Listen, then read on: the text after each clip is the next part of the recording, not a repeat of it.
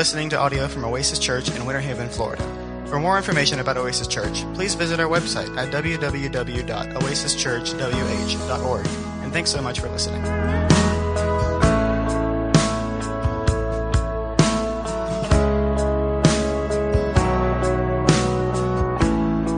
Today is the last week of our four part series in the Old Testament book of Haggai. So if you have your Bibles, if you want to turn with us, then I would encourage you to find that. It's in the last 12 books of the Bible known as the Minor Prophets, not because they were paid less or uh, had not earned a certain degree. No, they just didn't have a whole lot of written work, so they're grouped together as a, a group of prophets that the Hebrews uh, knew as the 12 or the minor prophets because of the amount of writing was much smaller than some of the majors, which would have been Isaiah and Jeremiah, Ezekiel, and Daniel.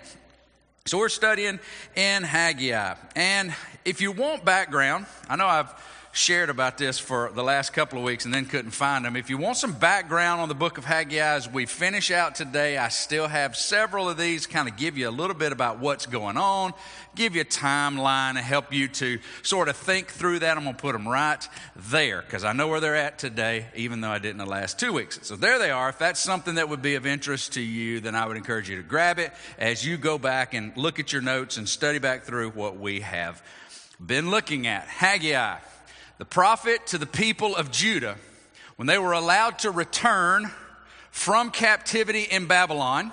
And they were in captivity in Babylon for 70 years. And God had prophesied through the prophet Isaiah uh, years and years and years prior that when Israel was in captivity, that they would be allowed to come back under a decree by a king named Cyrus. And just like God does, years and years and years and years later, when his people were in fact in captivity.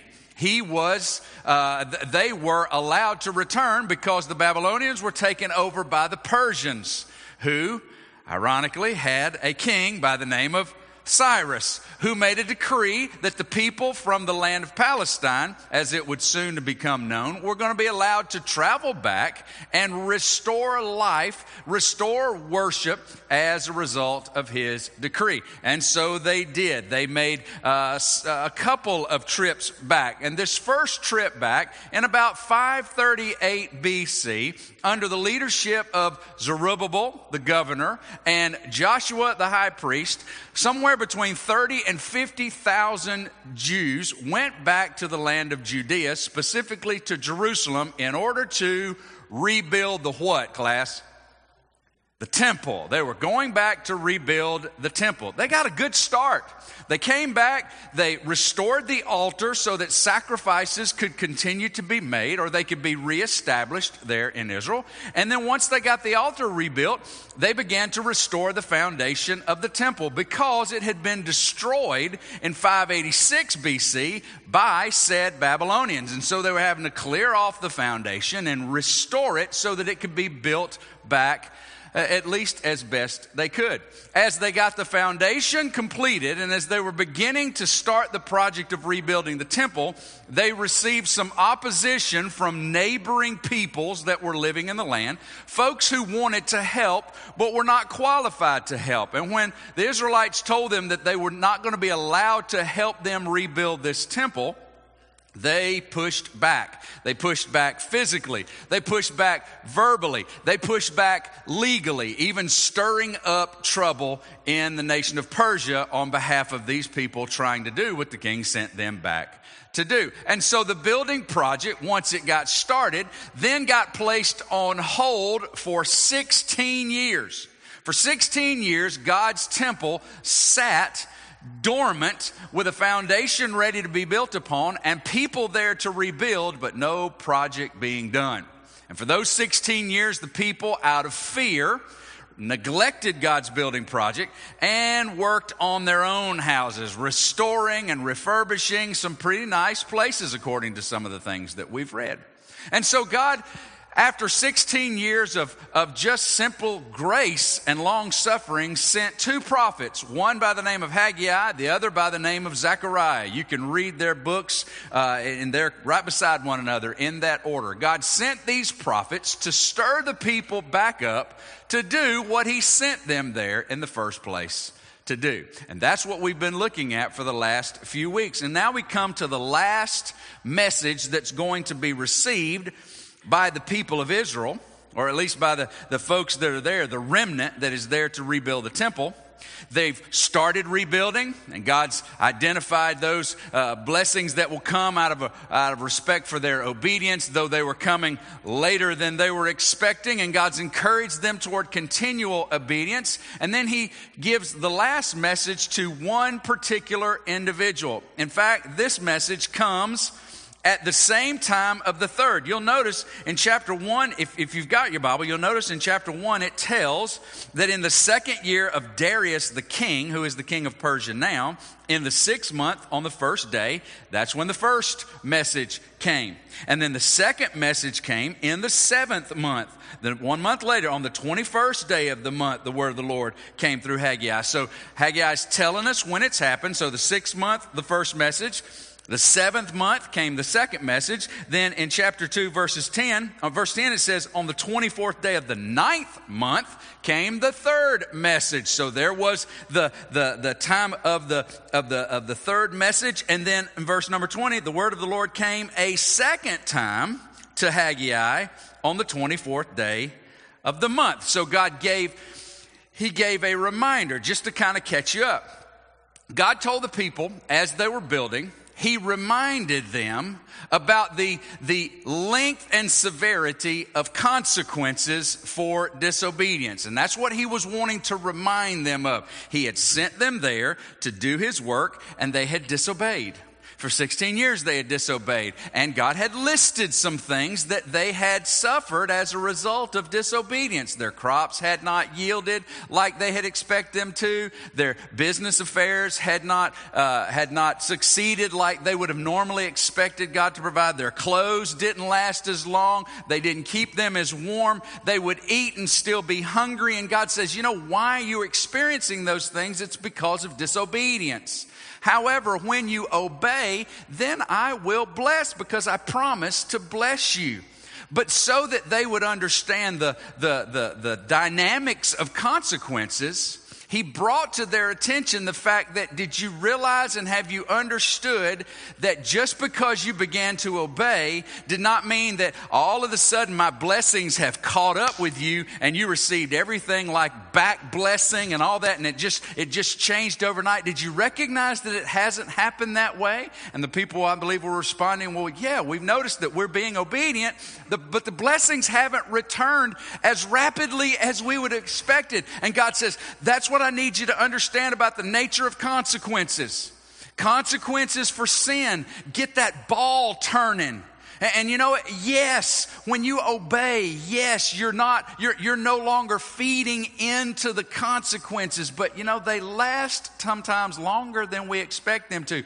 But don't let that discourage you. I see your obedience and I'm going to bless you. And then he makes the fourth message on the same day, but this one not to the people, but to a person. And we pick up in Haggai chapter 2, verse number 20. The word of the Lord came a second time to Haggai on the 24th day of the month. Verse 21. Speak to Zerubbabel, governor of Judah, saying, I am about to shake the heavens and the earth and to overthrow the throne of the kingdoms. I'm about to destroy the strength of the kingdoms of the nations and overthrow the chariots and their riders and the horses and their riders shall go down, every one by the sword of his brother. On that day, declares the Lord of hosts, I will take you, O Zerubbabel, my servant, the son of Shealtiel, declares the Lord, and make you like a signet ring, for I have chosen you, declares the Lord of hosts. Now, this message was for a person, but it was related to the people But where God had been saying, now Haggai, I want you to speak to Zerubbabel, the governor. I want you to speak to Joshua, the priest, and the whole remnant of the people and say this. Now God is being very specific. This message is for the man known as Zerubbabel. Now, who is Zerubbabel? We've talked a lot about him. We've said his name. We've talked about how fun it is to say his name. I wonder if you've used that name in a sentence in the last month. It's fun to say. Who is this guy? Where did he come from? And why does he have the role that he has? Well, let's talk about him. Zerubbabel is mentioned in the books of Haggai, Zechariah, it's, he's mentioned in Ezra, Nehemiah, and then he's also mentioned in Matthew and Luke, and we'll get to that in just a little bit. So Zerubbabel is mentioned in several books, but it's always within the context of him leading the people back to Jerusalem with the specific instructions to rebuild the temple so that worship could be reestablished in Israel. And so we, we hear about him in several books, but who exactly is he? Well, he's a young man who is of a princely lineage. He is the son of Shealtiel. We see that as he's mentioned in this book and in the others. And Shealtiel is the son of the last king, well, next to the last king in Israel, that's by the name of King Jehoiachin. So Zerubbabel is the grandson of the next to last king that Israel had in, in Jerusalem. His name was Jehoiachin. So Jehoiachin. You go, why is that so important? Well, because Jehoiachin's daddy's name was Jehoiakim, and you don't want to get the two mixed up because they're two different individuals. So, since I know you're probably confused, let me kind of explain to you how things worked out. So Israel had, or the, nation of Israel split into two sections after the leadership of King Solomon. So Saul was the first king, but Saul wasn't God's choice. Who was God's choice to be king?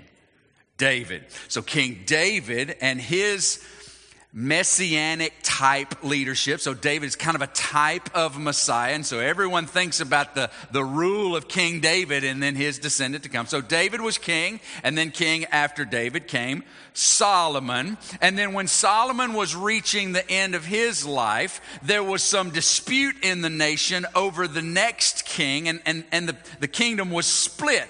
And God said that that was going to happen because of Solomon's actions and because the actions of his son. It was going to split in two, but it didn't really split in half because the northern kingdoms made up 10 of the 12 tribes of Israel, and the southern kingdoms made up two of the tribes of Israel. And so the northern kingdom began to carry on the name Israel, and the southern kingdom carried on the name of Judah. So when you're reading your Old Testament, specifically in the books of Kings and Chronicles and Ezra and Nehemiah, all of these books that follow after Solomon, you'll see where God speaks about Israel and he speaks about Judah. Well, that's not the same thing as the way we talk about the United States and we talk about America. That's not the same thing because they were, in fact, two different groupings of people. The nation of Israel, made up of 10 tribes, the nation of Judah, made up of two tribes.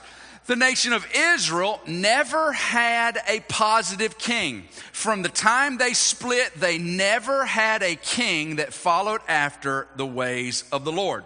All of the Israelite, all of the kings in the northern kingdoms, all followed after their own or pagan ways. But the nation of Judah had ups and downs. They had kings that followed the Lord and they had kings that didn't follow the Lord. And so Zerubbabel is of this line of the kings of Judah. And he was born probably in Babylon over that 70 year period. And so he is a prince with no throne to sit on because there's no king in Judah, because who owns this region that they live in? Persia. So Zerubbabel is, while a prince of the line of Judah, Zerubbabel is an, an, appointed governor by the ruler of the land, who is the king of Persia, specifically under Cyrus and now Darius. So uh, Zerubbabel is in the land. He's of the line of kingship, but he's no king because they don't have true possession of their land. Let's talk about his great grandfather, Jehoiakim. Jehoiakim was the son of Josiah, who was a great king in Judah. In fact, Josiah was a great king after his father, Manasseh, was a horrible king. In fact, Manasseh might have been one of the worst kings that Israel ever had, and he ruled for a very long time. But after Manasseh's horrible rule came Josiah, and Josiah was an agent of change. He brought the people back to the Lord. He reestablished the worship and the Passover in the land. Josiah was a, a beacon of that Davidic type kingship. And then Josiah was killed in battle and his son Jehoiakim took over his rule. And Jehoiakim was a chip off the old granddad. Jehoiakim had no desire for the Lord. Let me tell you some of the things that Jehoiakim did. Jehoiakim killed a prophet by the name of Uriah because he didn't like the word that the man was bringing to him. Jehoiakim took the words of the prophet Jeremiah in a scroll that Jeremiah had written, Thus saith the Lord. And Jehoiakim used a knife to cut the scriptures and toss them in the fire, even as his advisors begged him not to do it. And he would cut it and throw it in the fire, refusing to hear the word of God. And God said, That's all right. I got more scrolls and I got more ink. And he had Baruch Jeremiah's assistant rewrite the words. But when he rewrote the words that the king had refused to listen, God caused Baruch to write some warnings against Jehoiakim. And, and, and those were pretty stark warnings how that God says, son, that I'm, I'm transliterating, if you will. I'm southernizing the Hebrew here. Son, you don't do that. And your consequences are a coming. And so Jehoiakim, pretty bad dude. And then he dies, and his son Jehoiachin becomes ruler, and he's only ruler for three months. You know why? Because Nebuchadnezzar and all his band came as a result of God's judgment on Judah and sacked Judah and began the deportation of the people into Babylon. He was 19 years old, Jehoiachin was when he became king, and he only ruled for three months. Taken into Babylon, where he was in prison for about 37 years, I believe, if my reading is correct, and then he was allowed some freedoms. And so Jehoiachin had Shealtiel, and Shealtiel was the father of Zerubbabel, of the line of David, but basically a governor with no throne. So that's who Zerubbabel is. In fact, God had made, as, as he had made a, look here, son, to granddad or to great granddad, he had made one to granddad as well. And only three months of kingship. And you go, God, God said something about, about, his, about his granddad Jehoiachin. He was only king for three months. What did he do? I have no idea. But he made a statement about this fella's granddad. And here's what it said Jeremiah 20, 24 through 30. And here's what God said about Zerubbabel's granddad, Jehoiachin. He says, As I live, declares the Lord, though, and I know he's going to say Coniah, and this is apparently Jehoiachin, might have been like a royal part of a name, but he's also known as Coniah. He says, though Coniah, the son of Jehoiakim, king of Judah, even though he were like a signet ring on my hand. He said, Jehoiachin, I want you to understand, even if you were like my, even if you represented my authority like a signet ring, yet would I tear you off and give you into the land of those who seek your life, into the hands of those whom you are afraid, even into the hand of Nebuchadnezzar, king of Babylon, and into the hand of the Chaldeans. That's exactly what God did to Jehoiachin, by the way. Verse 26 I will hurl you and the mother who bore you into another country where you were not born, and there you shall die, which is exactly what happened to Jehoiakim, by the, Jehoiachin, by the way. Verse 27 But to the land to which they will long to return, there they shall not return. Talking about Jehoiachin and his mother and his kids. Is this man Coniah, verse 28, a despised, broken pot, a vessel who no one cares for? Man, what what did he do is what I want to go. Listen to these. These are strong words. Three months as king and listen to the words that God's saying. Why are he and his children hurled and cast into a land that they do not know? Oh, land, land, land. Are you listening to me, folks? I'm making a very, a very specific statement. And everybody in the land hear this. Land, land, land. Hear the word of the Lord. Thus saith the word of the Lord. Here it comes. Write this man down as childless, a man who shall not succeed in his days. For none of his offspring shall succeed in sitting on the throne of David and ruling again in Judah. Man, I mean, God, I'm so upset with you. I want everybody to hear it. You're going to be a childless man, and none of your kids and descendants will ever rule on the throne in Israel. Whew. Now, God made a pretty broad statement here. And so now Zerubbabel is in Jerusalem, a child of Jehoiachin. And, and, and, God's promise was true for Jehoiachin. But we see Zerubbabel here, and in just a few minutes, we've already read it. We're going to hear God say something that's going to sound like maybe God didn't mean what he said to Jehoiachin. No, God meant every word he said to his granddad Jehoiachin. He was upset with him, his consequences were severe. And now we've got Zerubbabel in the land, a prince of the Davidic line, in a ruling capacity, but under the authority of Cyrus, under the authority of Darius. So, who is this Zerubbabel? What did God promise him? Look what he said. Verse number 20, he said, Speak to Zerubbabel and say, I am about to shake the heavens and the earth, and to overthrow the throne of kingdoms.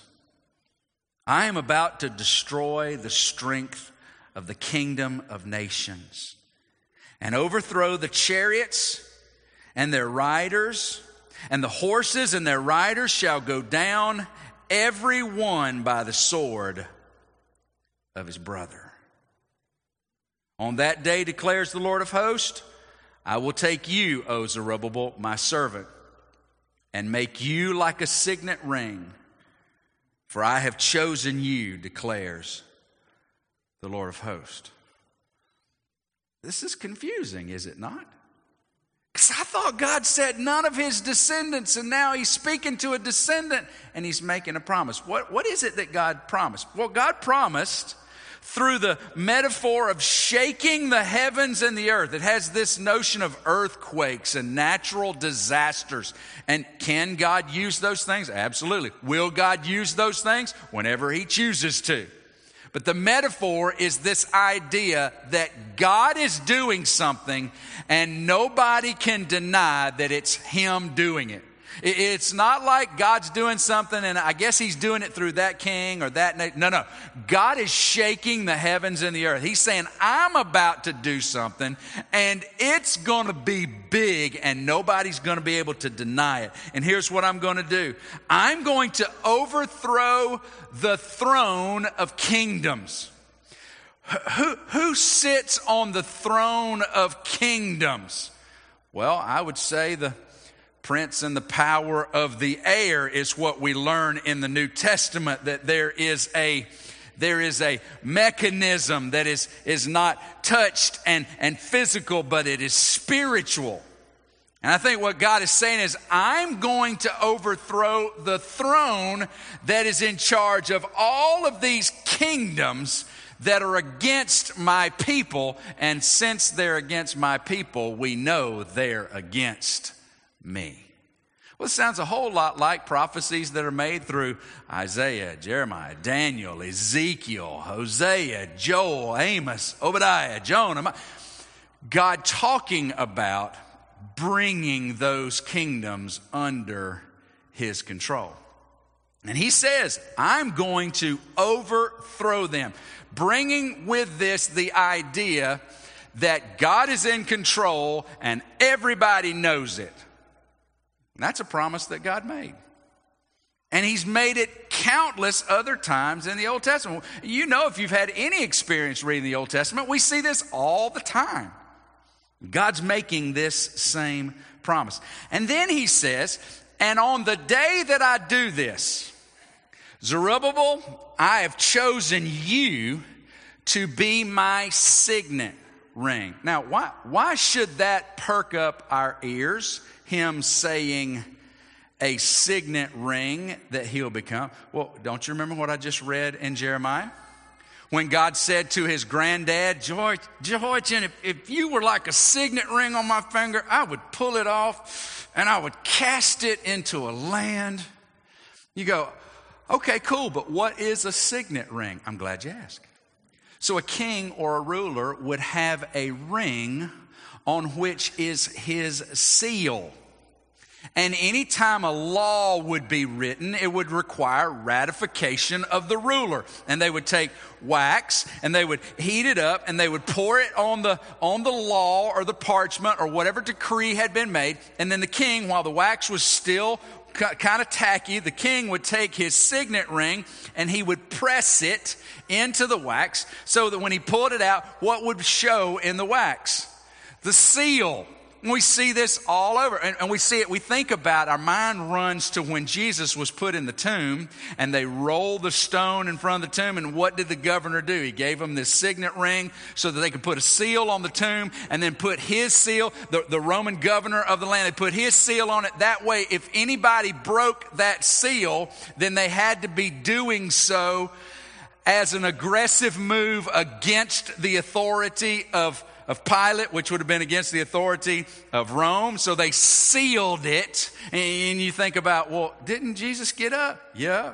So didn't the seal have to be broken? yeah. Well, who broke it? God did.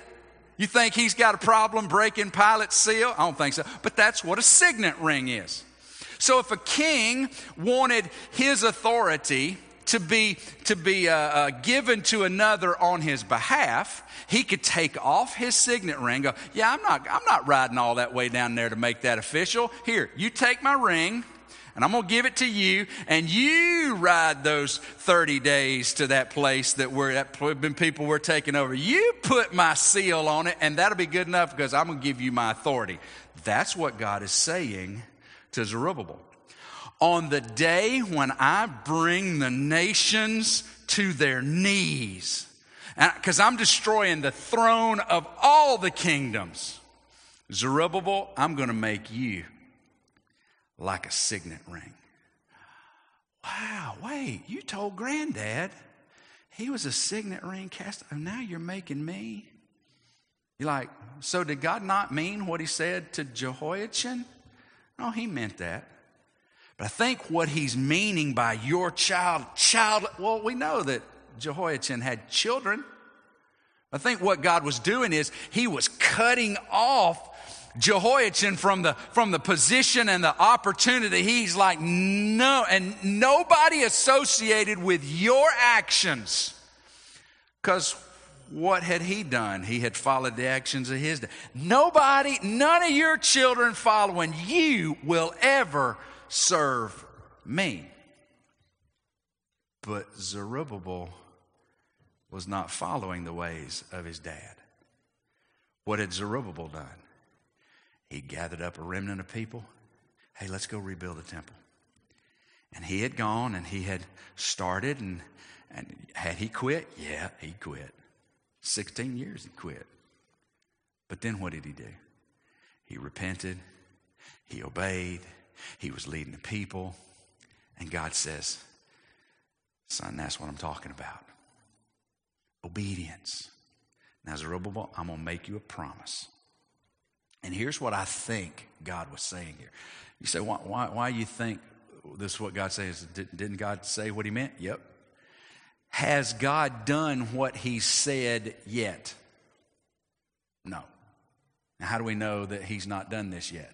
Are there still kingdoms that are contrary to God's word and to God's purpose? Of course they are. In fact, what kingdom of this world is not really against God's ways? They're all against God's ways. I mean, we just, let's just be honest about it. So, has he done this yet? No. Well, is Zerubbabel still alive? No, he's not. So, what did God mean by this? Here's what I think he meant. I think God meant by his promise that you're experiencing trouble through the kingdoms of this world. They seem to be in control and they are causing havoc. Let's put Babylon at the top of that list. Did Babylon cause them some grief? No, oh, you better believe. I mean, they caused them great grief. We, we think about Babylon coming in and taking the people captive, kind of like our authorities would do. Our authorities would come in and make sure, hey, sir, we're going to have to take you. Even the criminals, they get the criminals, and what do they do? They make sure that they've got something, or if it's cold, they put a blanket around them, and then they put them in the car, and what do the officers do? They, they put their hand on their head. So, I mean, this joker just did something. He has broke half the laws of the county, and they're putting their hand on his head to make sure that he doesn't bump his head when he gets into the car. Lot of times I, we think about it. prisoners in our, I, I know nobody, nobody desires to live in prison, but our government really does try to avoid as many unnecessary negatives as possible. And I know that's silly to say, but that's, that's their goal. That's what they're trying to do. And a lot of times we think about the Babylonian captivity and other things like that. That's how it worked out. That ain't how it worked out. I mean, like the, the Babylonians would come in, and while they knew that they had to take people captive, they looked for all the skilled folks, all the really smart folks, all the folks with things that were going to be beneficial to them and their nation, and they'd, they'd chain them up, but a lot of times they'd strip them. And by strip them, I mean take off their clothes so that they would have to travel naked. You know what that was doing? Humiliating them driving fear into their heart. And they would put shackles on them and they'd make them walk the 900 miles plus. Well, what about the rest of the folks that were around? Well, they were sport. The Babylonians and the Persians and many of the, the Assyrians, they, many of these would just treat people like animals being hunted. And it didn't matter their gender, it didn't matter their age. So they had suffered. And I think what God is saying is, is I, look, I see that they're still wreaking havoc on my people. But Zerubbabel, I need you to know something. The temple's not built. You guys are working. You're, you're kind of waiting on my blessing to, to be felt again. I've made the promise, and I know you're still hearing the noise over here, and the noise over here, and the noise over there, and I get it. But I need you to understand I'm in control. I'm in control. I'm in control. And one day, I'm about to bring all of that to everybody's vision. They still had the Greeks to deal with. I mean, the Persians are just getting started. You remember the dream that Nebuchadnezzar had about the about the the, the, the, the statue and its different parts. And if you follow the, the the way of thinking that a lot of us do, is that had to do with the Babylonian Empire. They've come, they've wreaked havoc, but now they're gone. But what come after them? The Persians. And they're going to wreak havoc and they're going to do what they're going to do and then they're going to be gone. Why? Because the Greeks still got to come. And the Greeks are going to do what they're going to do and wreak havoc. And, and then when they're gone, guess who comes after that? The Romans. And I think what God is saying is, is look, I'm in control and I'm about to, you got to watch when God says I'm about to, because when we say I'm about to, that means in the next few minutes, God says I'm about to. That could be centuries and centuries. But I'm about to do something, and I'm going to show everybody. So, Zerubbabel, I need you to understand that I am ultimately in control, and I will ultimately be victorious. And I need you to understand, Zerubbabel, that the people of God will be blessed through their obedient believer, uh, through their obedient leader. Zerubbabel saw no major upheavals Zerubbabel saw no major, Zerubbabel never even became king because Israel never had a king again.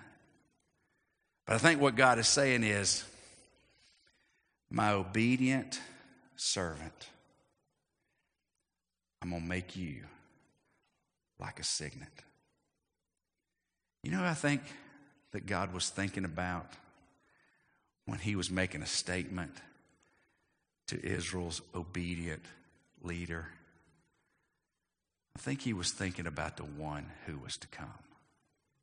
He said, How, how do you know that? I'm, I'm going to jump off script for a second because what book are we studying right now? We're studying Haggai. But who was the other prophet that was also speaking at this same time? Zechariah. Maybe we should have done a Haggai and Zechariah series together. But, but what I'm going to do is I'm going to make mention of a few things. Because I think God's speaking to Zerubbabel. He's making a promise to the leader that I think's not going to be fulfilled until Jesus. Let me give you a little some thoughts to think about. In Zechariah chapter 3 and verse number 8, and then in Zechariah chapter 6 and verse number 12. This is all on YouVersion, and I'm happy to give you any of these so that you can read along. Zechariah 3 8, 6 12. Zechariah talks about the branch. Who is the branch? It's a prophetic rendering of one who is to come, a branch that is out of the stump that does differently than the tree that got cut down. What was the tree that got cut down? Israel. What was the branch that came out? Jesus.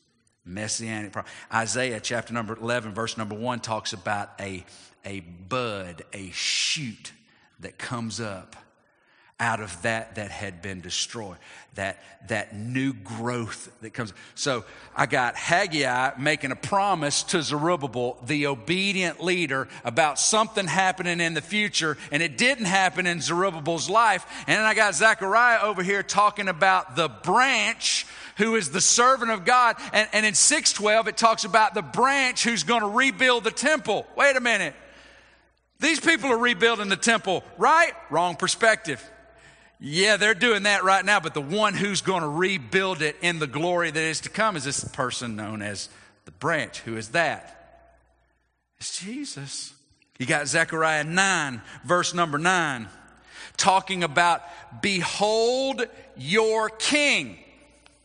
Zechariah talking about a king, telling about the people to behold their king riding on a donkey, the foal of a donkey. why does that sound so familiar? Matthew 21 5. Going into Jerusalem prior to the Passover, who do we find riding on the donkey that was tied up, that was needed? None other than Jesus. And what were they laying palm branches down saying, Hosanna, blessed is he who comes in the name of the Lord. The descendant of David. Zechariah 11, verse number 12, talks about the shepherd which Zechariah is talking about himself, but he was a shepherd that was going to be rejected by the people. And, and Zechariah says, Well, okay, if you're going to reject me, then pay me what I deserve. You know how many silver coins were paid for the shepherd that was rejected? 30. 30 pieces of silver in Zechariah 11 12 for the shepherd that was rejected. You know how much a slave was worth in Exodus chapter 21, verse 32? 30 pieces of silver. You, you remember how much Judas earned for the people to reject their shepherd?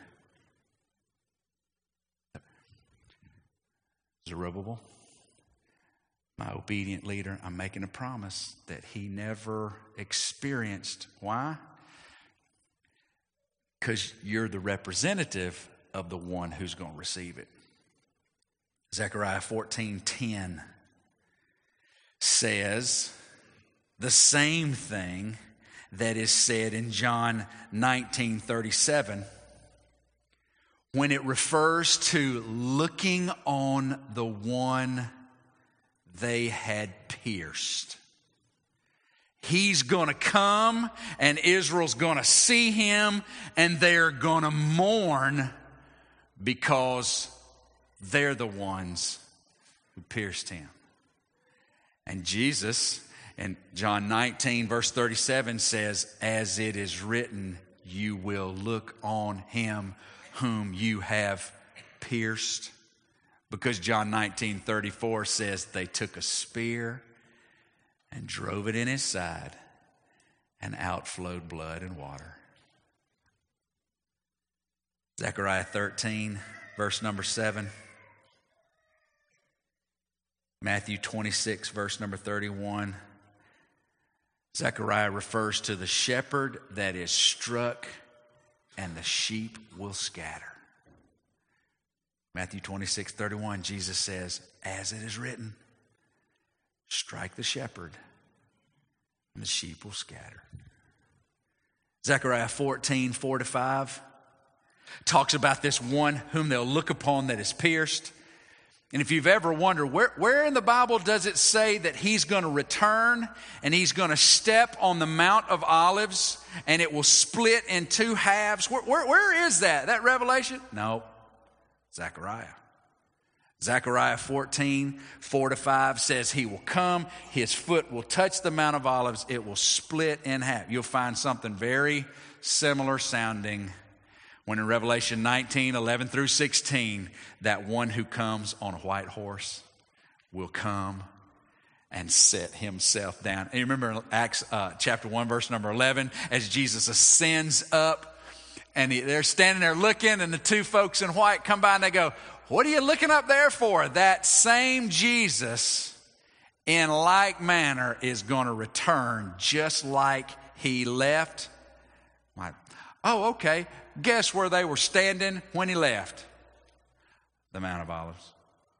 So I'm not just deciding that since this didn't happen for Zerubbabel, that it must be Jesus, because the other prophet is talking a whole lot about the one who is going to be the recipient of the promises of God.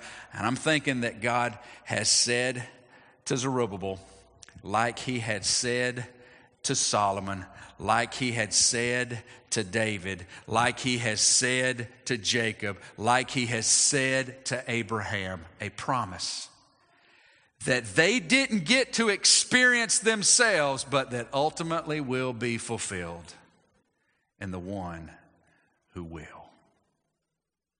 Why would God say these things to Zerubbabel? Here's why I think he would say these things because you folks are going to experience some more difficulty.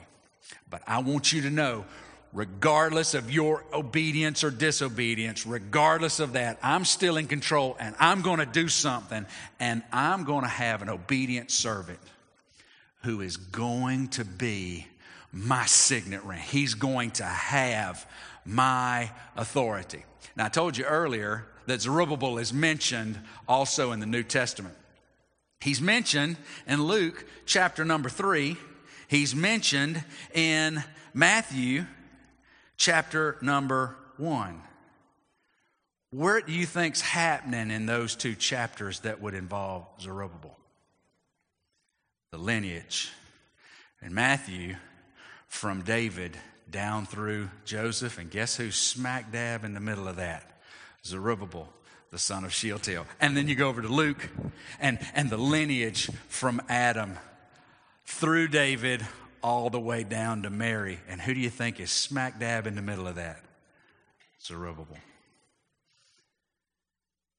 God said, Jehoiachin, none of the folks who follow after you will ever sit on the throne because I'm cutting you off. Zerubbabel, son, look, I'm pleased with your obedience. And I'm going to bless y'all as a result of your obedience. But let me tell you something. When I begin to shake and bring things in control, I'm going to make one my authority, whose obedience far outshines yours. In fact, one who became obedient unto death, even death on a cross. And so God has highly exalted him and given him a name that's above every name. So that on that day, at the name of Jesus, every knee will bow and every tongue will confess. Why? Because every nation will submit. Amen? Pretty good promise, I think precious promise, I believe. And Jesus came, Matthew 28 18, just before his ascension. Jesus came and said to them, All authority, all authority in heaven and earth has been given to me. I've got the authority. So here's what want you do you go and make disciples of all the nations. And I want you to baptize them in the name of the Father, the Son, and the Holy Spirit. And I want you to teach them everything I've commanded you. And listen to me, I'm with you with all authority. He also said in John 16 33, I've said these things to you that in me you may have peace. In this world, you're going to have tribulation because I've not overthrown those kingdoms. Oh, they're under my control but I've not overthrown them. You're going to have tribulation, but don't be afraid. I've overcome the world. So, the promise made to Zerubbabel that'll be fulfilled in Jesus is a promise that we too can take comfort in. Knowing this, it doesn't matter what's going on around us. It doesn't matter who gets elected or who doesn't get elected. It doesn't matter what gets voted in or voted out. It doesn't matter what anybody does or says, what any leader rises up or gets torn. It doesn't matter the rumors of anything that happens. Why? Because God's in control. And in his time, he will bring all the noise, and that's all it is, is noise. He'll bring it to an end. And who will be seated on that throne? None other than the crucified one who died in your place and for your sin and invites you to come to him by faith alone, in his work alone so that you might be forgiven of your sin, set free from the destiny that is yours because of sin, and given new life, a new purpose, a new hope. What do we see in the book of Haggai? Timeless principles for God's people. Here they are. And this is just a, a recap of all that we've learned. Number one, remember your priorities. God's work first, everything else second. Number two, retain the right perspective. I know how it looks to you, but it ain't about how it looks to you. It's about what I'm doing and what I say and what I know. Number three, remain obedient. Don't pursue disobedience. Stay in it. And lastly, rest assured, I'm in control. Christ has the authority. And if by faith you know him, he is your king who is coming. And when he does, all will be made right.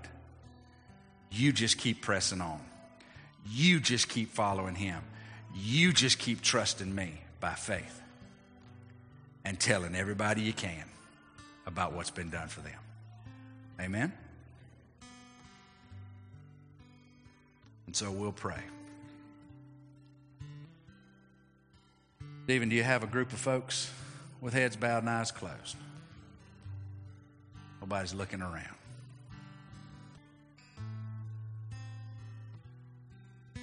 Father, we thank you for your word. We thank you for what you've said. We thank you for what you've promised. We thank you for the one who's going to guarantee those promises are fulfilled, just as you said. God, we confess that uh, there are things going on around us that cause us fear, that cause us confusion, cause us to wonder. God, give us courage to look at those things with confidence, knowing that you're in control. Knowing that no throne, no kingdom, nobody can stand against your purpose.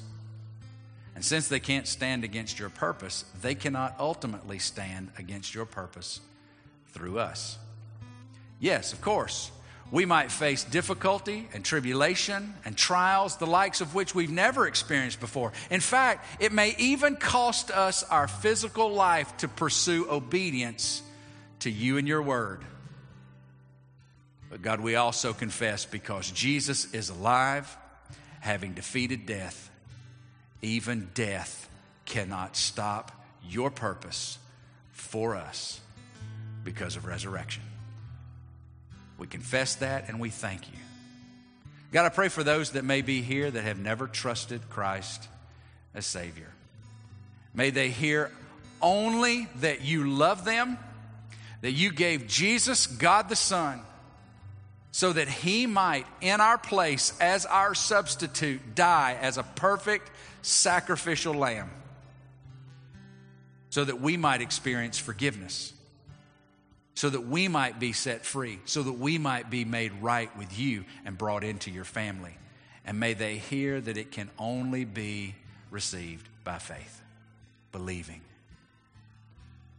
God, I pray that you will draw men and women to yourself. Even as we sit with head bowed, with eyes closed, you've never trusted Jesus. It's as simple as God, I I know I'm a sinner and I know I deserve all of your wrath. But I believe that Jesus has made forgiveness possible. And I want that. I want what He's done for me. I want you to forgive me and I want you to save me. I want to be yours. I want you to be mine. I want my life to be lived for you. It's just a matter of you receiving Him right where you are. We ask that you'll speak to our hearts, encourage us, move us for.